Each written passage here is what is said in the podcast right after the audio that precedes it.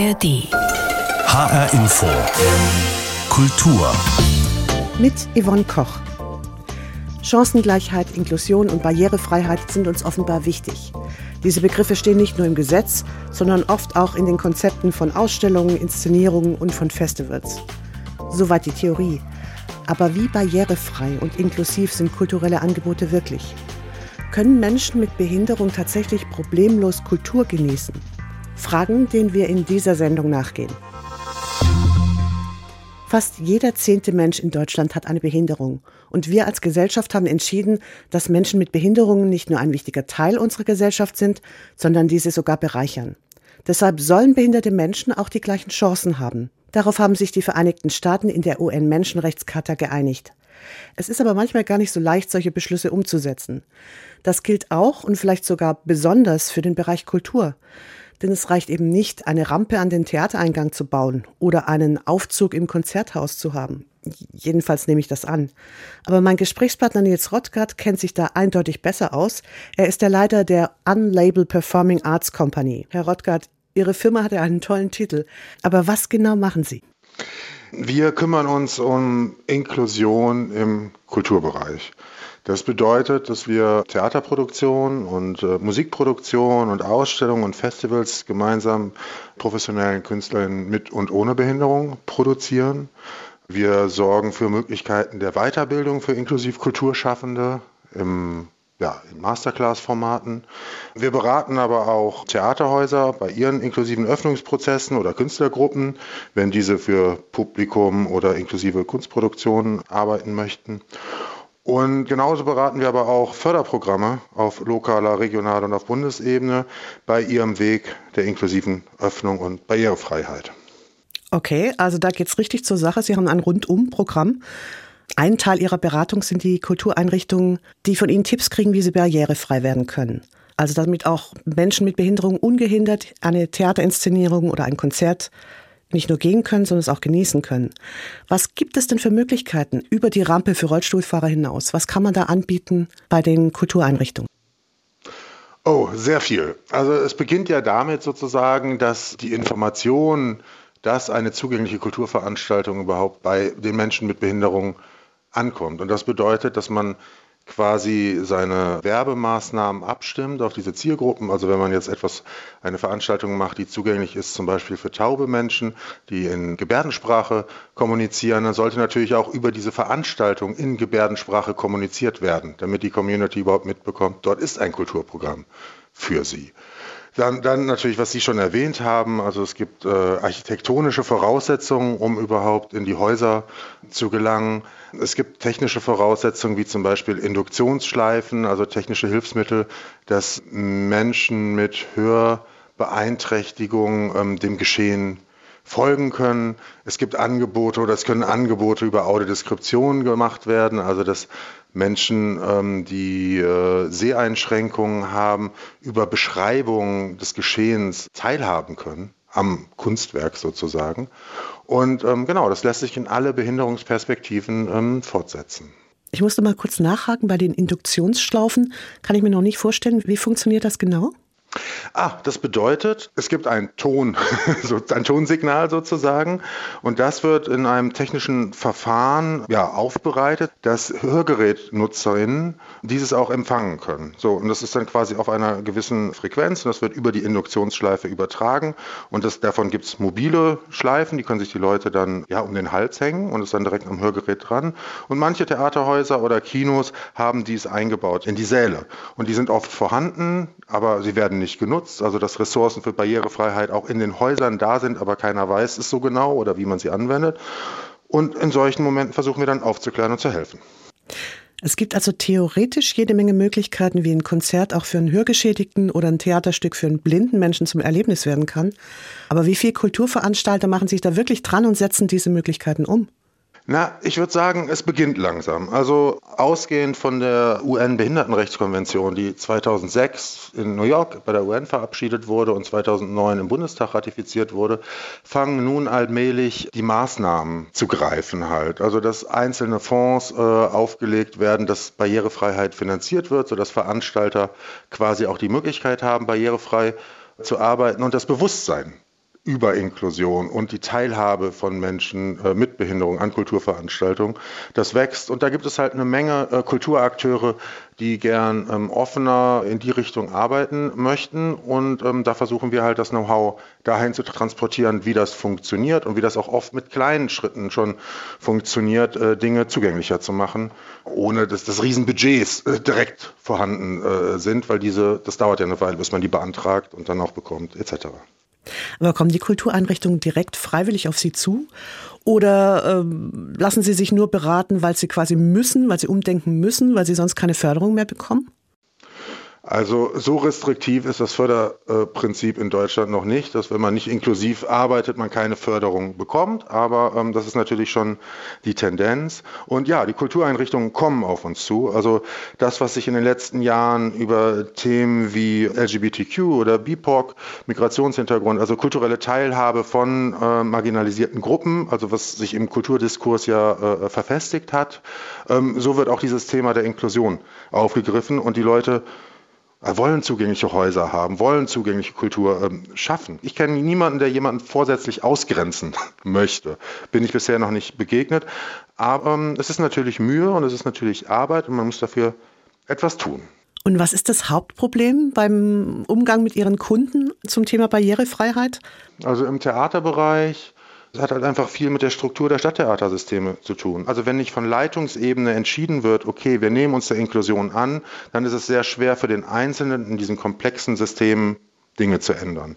Wenn das aber passiert und quasi die Inklusion in den einzelnen Gewerken mitgedacht wird, dann beginnen sich die Dinge zu ändern. Also es geht um systemische Veränderungen im Endeffekt. Und da versuchen wir halt Hebel und Möglichkeiten den Kulturakteuren anzubieten, wie das machbar ist und wie man solche Prozesse beginnen kann und wie man solche Prozesse strukturieren kann.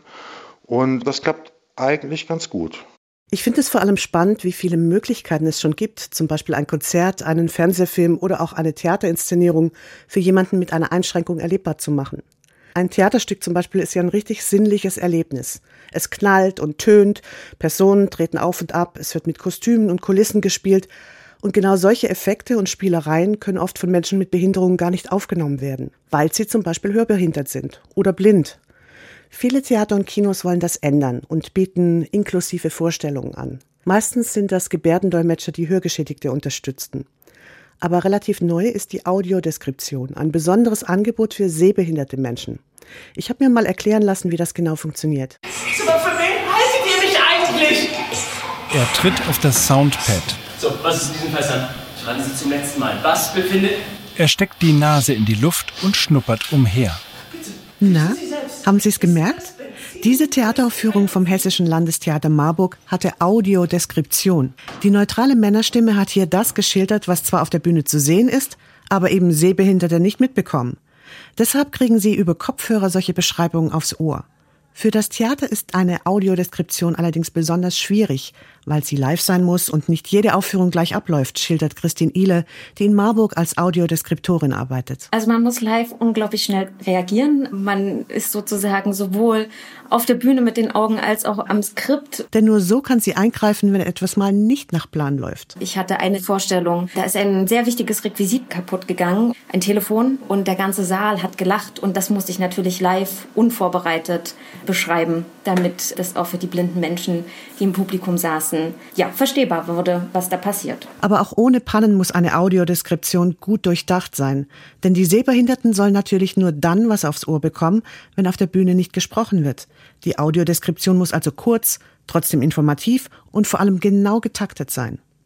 Am Landestheater Marburg arbeiten dafür Dramaturgen mit einer sehbehinderten Person zusammen. Das heißt, wir haben ein Skript erstellt und haben das dann in einer Vorstellung überprüft mit dieser Person, was nicht verständlich war, wo es vielleicht eine andere Art der Beschreibung braucht, wo man vielleicht nichts beschreiben muss und zum Beispiel Musik wirken lassen soll. Am Landestheater Marburg werden Aufführungen mit Audiodeskription schon seit 2017 angeboten. Zwar nicht für alle Stücke, aber es werden immer mehr. Theaterbesucherin Isabella Bravata ist selbst blind und begeistert über dieses Angebot. Auch über das Vor der Aufführung. Also oft ist es ja so, dass blinde und sehbehinderte Zuschauerinnen und Zuschauer vorher da sein dürfen und dann wird erstmal das ganze Bühnenbild oft beschrieben. Ne? Also wie sind die Leute gekleidet? Haben sie ein mittelalterliches Kleid an oder eher modern? Wer spielt so mit? Auch bei den Brüder Grimm Festspielen wird zumindest einmal Audiodeskription angeboten. Intendant Frank Lorenz Engel betont, dass er gerne Inklusionsangebote macht. Viele Stücke in Hanau werden zum Beispiel von Gebärdendolmetschern begleitet. Aber speziell die Audiodeskription sei eben besonders aufwendig. Die äh, beiden Moderatoren, die das übermitteln, die also das quasi erzählen, was sie da auf der Bühne sehen, müssen sich natürlich vorher die Vorstellung anschauen, die müssen die Vorstellung gut kennen. Es wird eine Kabine aufgebaut im Zuschauerraum, von der die beiden lärmgeschützt reden können, damit auch der Rest des Publikums nicht gestört wird. Und das kostet. Der Festival-Etat allein kann das jedenfalls nicht leisten. Es sind mehrere tausend Euro. Ohne Sponsor und ohne Aktion Mensch äh, könnten wir das nicht wuppen. Übrigens, Audiodeskription gibt es auch für Kino und Fernsehen. Da natürlich nicht live, sondern schon in einer extra Sprachspur. Im Kino kann die dann über eine spezielle App im Handy einfach bei Filmstart abgerufen werden und im Fernsehen kann sie über die Einstellungsfunktion bei der Ausstrahlung unterlegt werden. Aber auch hier, Audiodeskription gibt es noch nicht für alle Filme. Nur die großen Spielfilme und Dokumentationen im ersten und im ZDF haben die Tonspur für Sehbehinderte schon automatisch mit dabei. Ein großer Fortschritt findet Isabella Bravata, vor allem weil sie ihren geliebten Tatort jetzt richtig genießen kann. Denn ohne Audiodeskription konnte sie die Krimis manchmal gar nicht verstehen. Da gab es eine Szene, wo jemand erschossen wurde. Da war der Polizist da und der Verbrecher und noch irgendwie Leute. Und dann gab es einen Schnitt und es ging weiter und alle sehenden Zuschauer wussten, wer erschossen ist. Und ich dachte, Mist, wer war das denn jetzt? Audiodeskription bei Theaterinszenierungen. Das war jetzt nochmal ein konkretes Beispiel der Möglichkeiten, die Nils Rottgart im Gespräch vorhin aufgezeigt hat. Also was alles möglich ist, damit Menschen mit Behinderungen Kulturveranstaltungen besuchen und sogar genießen können. Aber jetzt drehen wir uns mal gedanklich um 180 Grad. Denn es geht ja nicht nur um die Menschen mit Behinderung im Publikum, sondern auch um die auf und hinter der Bühne. Also um die, die zum Beispiel eine Rolle in einem Stück haben wollen. Nils Rottgart, können Sie und Ihre Firma an Label da auch beraten? Ja, durchaus. Also wir haben ein großes Modellprojekt in NRW, wo äh, das Schauspiel Düsseldorf und das Theater Dortmund und Comedia in Köln Teil sind. Und ähm, wir beraten diese Theater in ihren inklusiven Öffnungsprozessen, also wo jetzt sozusagen Produktionen begonnen werden, wo Gebärdenpoesie, also wo mit tauben KünstlerInnen gemeinsam auf der Bühne ein Stück erarbeitet wird. Und das sind dann natürlich spezifische Arbeitsprozesse in den Abläufen, die andere Voraussetzungen haben, als er mit hörenden KünstlerInnen arbeitet. Und bei solchen Prozessen beraten wir oder begleiten wir die Häuser einmal ähm, quasi organisatorisch, also das ist unser Know-how, da rein transferieren, aber auch, was es bedeutet, ästhetisch mit KünstlerInnen mit Behinderung zu arbeiten und ähm, welche Möglichkeiten und welche Problematiken man bedenken sollte. Das klingt für mich jetzt noch ein bisschen abstrakt. Machen Sie es mal ganz konkret an einem Beispiel fest. Wo treten Probleme auf, wenn man mit Menschen mit Behinderung auf einer Bühne steht? An was muss man denken? Also ganz konkreter Fall. Man muss zum Beispiel bedenken, dass Prozesse länger dauern.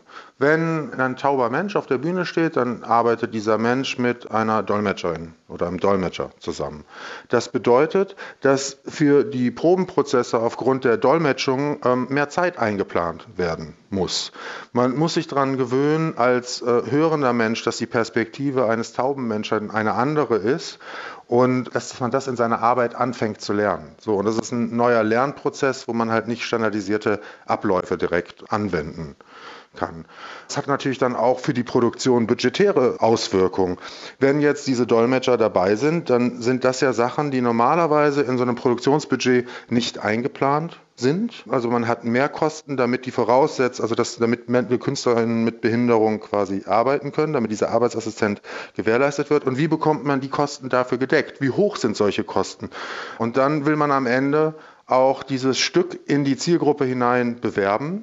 Und wie macht man das? So. Das sind so ganz konkrete Abfolgen angerissen, die bei so einer Produktion dann auftauchen. Okay, aber das klingt für mich so, als ob die Inklusion im Kulturbetrieb eigentlich schon viel früher anfängt. Also nicht erst mit einer Inszenierung, die jemand mit behinderten Menschen umsetzen will, sondern Sie hatten ganz am Anfang äh, angesprochen, dass Ihre Firma auch Workshops und sowas anbietet. Ich nehme an, das hat dann auch damit zu tun, dass Sie schon richtig schulen müssen, dass die Kulturbetriebe überhaupt wissen, was es gibt und was für Möglichkeiten und was auf sie zukommt.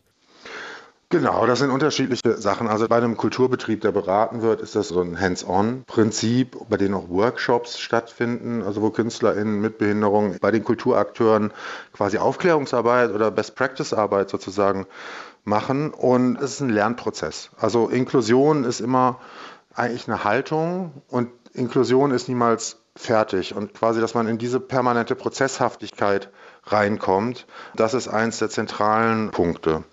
Und das andere, was natürlich dann eine Bereicherung für die Kulturbetriebe ist, dass sie auf einmal sehen, dass quasi inklusives Arbeiten auch einen ästhetischen, künstlerischen Mehrwert für sie selber hat. Wie meinen Sie das?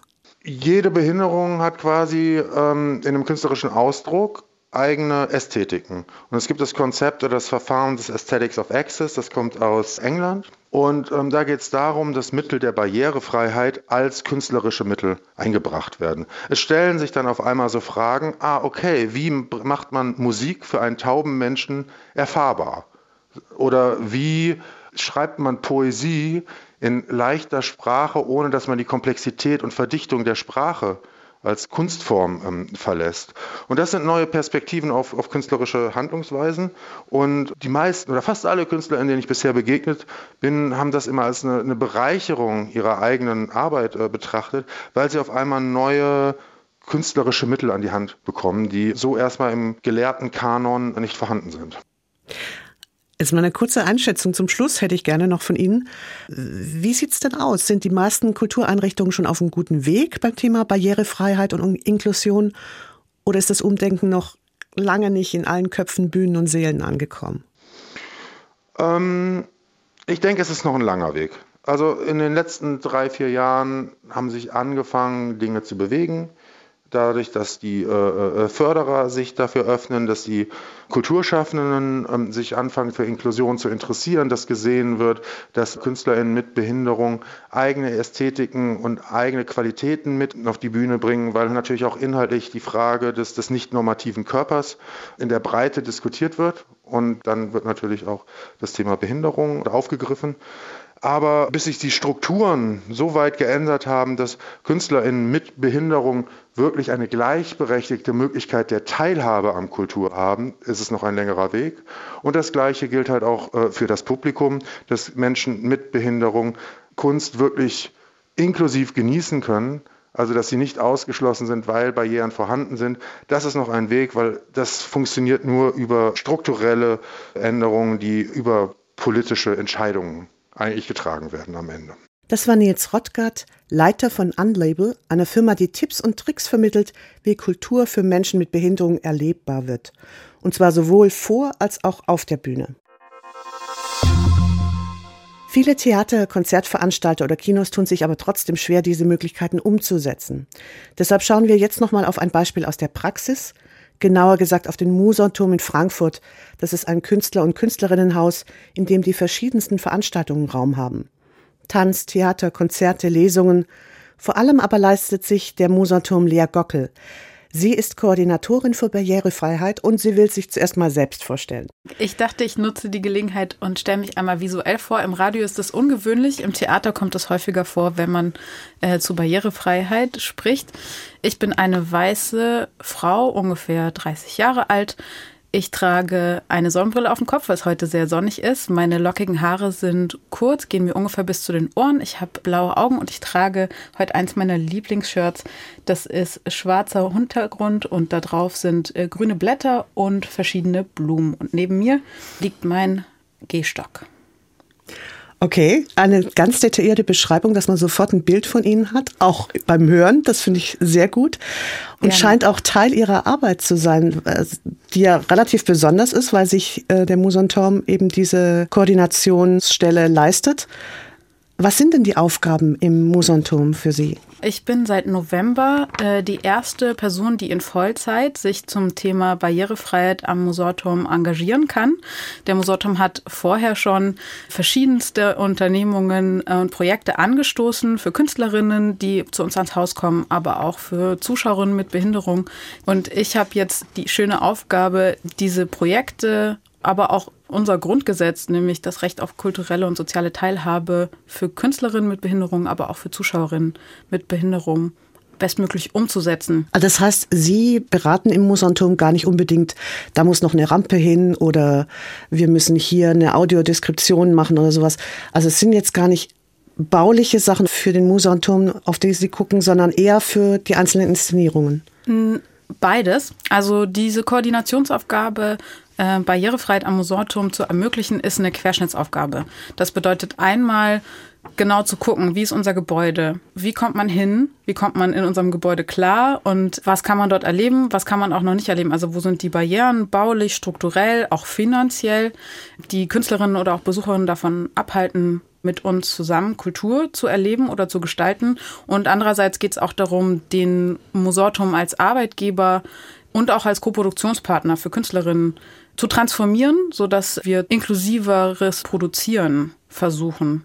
Aber bleiben wir nochmal bei der Barrierefreiheit erstmal. Mhm. Was ist denn beim Musanturm jetzt schon umgesetzt worden, dass Menschen mit Behinderungen zu Ihnen ins Haus kommen können und Kultur genießen können?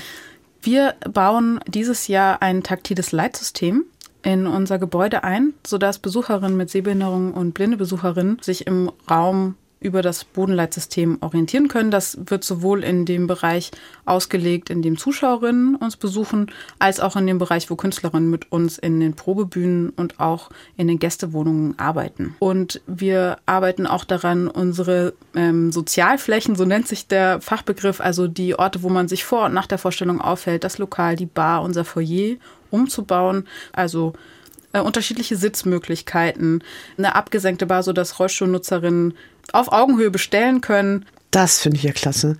Weil ich habe komischerweise echt das Bild von der Bar im Kopf gehabt, wo ich so wie so ein kleiner Junge, der da hochguckt, was ja bei Rollstuhlfahrern oft ist, weil sie einfach die Höhe nicht überbrücken können. Genau. Klasse. Auch sehbehinderte Personen haben mir schon gespiegelt, dass es äh, hilfreich ist, wenn ihre Hilfsmittel zu sehen sind. Also manchmal nutzen sie ja einen Taststock und wenn die Bar auch ein bisschen niedriger ist, äh, dann ist es auch einfacher, das Glas anzunehmen, also zu tasten. Also es kommt auch, wie ganz oft Barrierefreiheit, äh, vielen Menschen zugute. Das kann sein ein gestalteter gestalteter Voreinlass. Man kennt das auch unter dem Begriff Early Boarding. Das hat äh, zum Ziel, dass Menschen unterschiedlicher Behinderung, vor allen Dingen äh, Menschen, die neurodivergent sind oder auch sehbehindert und äh, blind, die Möglichkeit haben, sich außerhalb des Gedränges vor der Tür, man kennt es, man steht vor der Tür, es ist kurz vor Einlass, es sind schon viele Leute, es ist laut, es ist wuselig, das kann für viele Leute anregend sein, für manche Leute ist das überfordernd.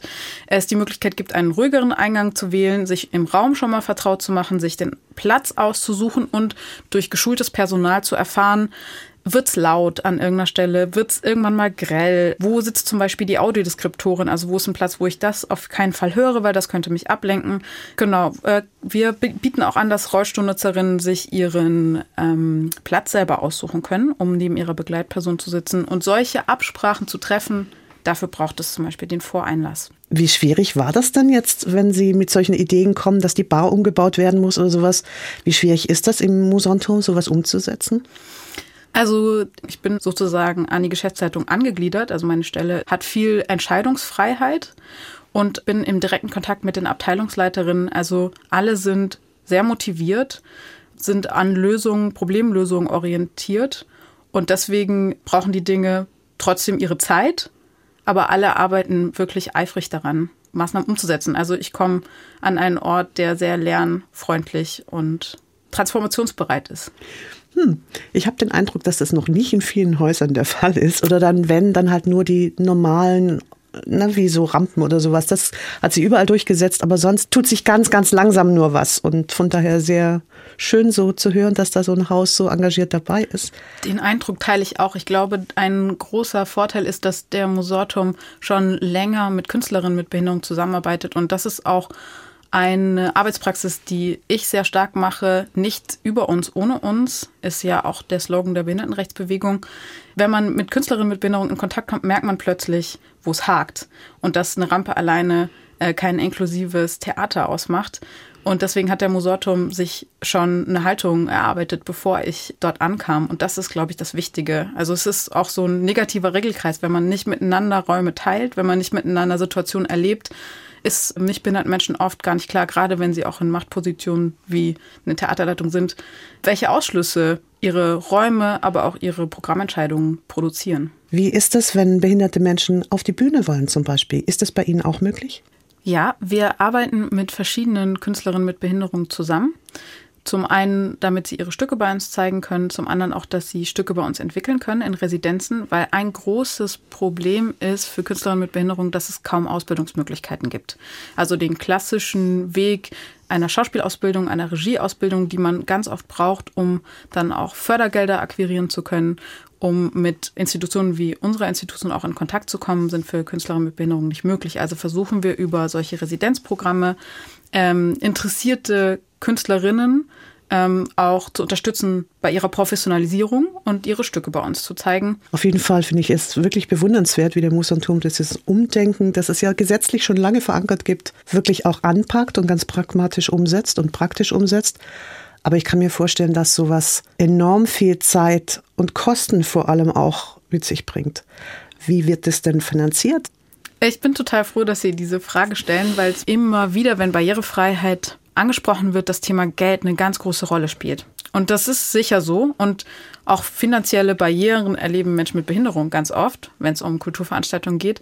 Das lenkt aber den Blick davon ab, äh, was Sie gerade schon angesprochen hatten.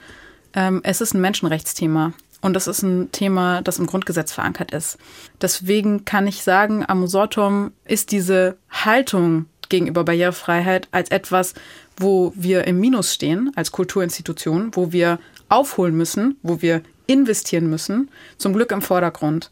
Und deswegen werden Gelder umstrukturiert, umgewidmet und wir arbeiten mit der Stadt zusammen und beantragen neue Mittel, um unseren Haushalt so aufzustocken, dass wir zum Beispiel Audiodeskription für Produktionen im Budget mit berücksichtigen. Also wir stellen unsere komplette Struktur um, auch da wieder, es geht um die Transformation, damit Barrierefreiheit so selbstverständlich wird wie Technikerkosten und Leihgebühren, zum Beispiel für Über- und Untertitelgeräte, Beamer, also Theaterproduktionen haben immer verschiedene Kostenstellen und unser Ziel ist eigentlich, das nicht herauszuheben und über extra Budgets äh, ständig zu markieren, sondern das zu integrieren in ein Verständnis davon, was es braucht und was es kostet, Kultur inklusiv und barrierefrei zu produzieren. Und das war H-Info Kultur. Mein Name ist Yvonne Koch. Den Podcast finden Sie auf hrinforadio.de und in der App oder auf der Website der ARD Audiothek. Und genau dort finden Sie auch verschiedene Beiträge zu diesem Thema, zum Beispiel das Audio Inklusion im Film, wie Schauspielende mit Behinderung sichtbar werden.